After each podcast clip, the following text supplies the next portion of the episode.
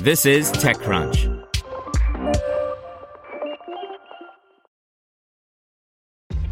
This episode is brought to you by ShipStation. You know, some things take a lot of work, like sending little robots to far-off distant planets. And just as that's challenging, so too is running a successful e-commerce business, especially when there's so much to do.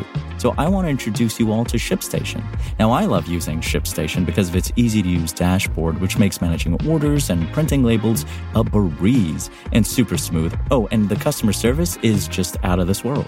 It's exactly what you need to help grow your business. Sign up for your free 60-day trial at ShipStation.com/technews. That's ShipStation.com/technews.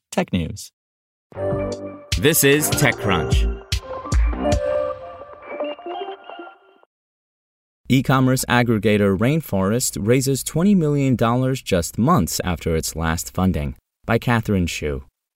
4 months after its last funding announcement, Singapore-based e-commerce aggregator Rainforest has closed a $20 million pre-Series A round led by Monk's Hill Ventures. Other participants included January Capital, Crossbeam Venture Partners, Amasia, and Lo & Behold Group, along with returning investors Nordstar and Insignia Venture Partners.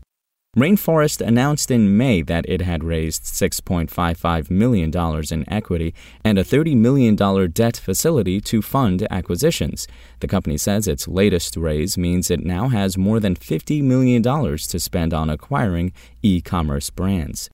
Founded by former Carousell and Fave executives, Rainforest buys mostly Asia-based Amazon brands and wants to become the e-commerce version of consumer goods conglomerate Newell Brands.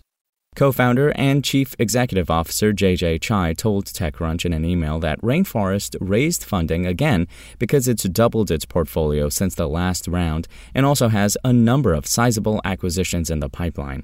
The company originally intended to raise about $8 million to $12 million to add to its seed round, but increased that amount to $20 million because of investor interest, he added.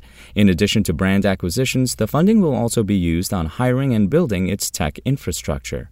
Chai said Rainforest raised only equity this time because it hasn't finished using the debt facility it got from Axial earlier this year.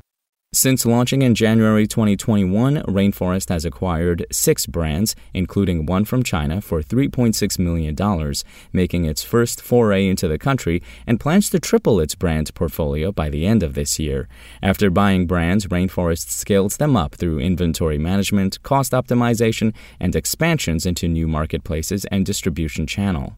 The company claims its portfolio brands have seen over 50% improvement in annual growth rates after their acquisitions. Rainforest also announced it has hired Yev Ivanko, previously co-founder and CEO at Nimble Seller, as its vice president of acquisitions, and Christine Ng, who has worked in marketing and branding at Sephora, ShopStyle, Luxola, and Shopbop, as its new vice president of brands. Spoken Layer. Want to learn how you can make smarter decisions with your money? Well, I've got the podcast for you. I'm Sean Piles, and I host NerdWallet's Smart Money Podcast. Our show features our team of nerds, personal finance experts in credit cards, banking, investing, and more. And they'll help you make the most of your money while cutting through the clutter and misinformation in today's world of personal finance. You'll get clarity on strategies to help you build your wealth, invest wisely, shop for financial products, and plan for major life events.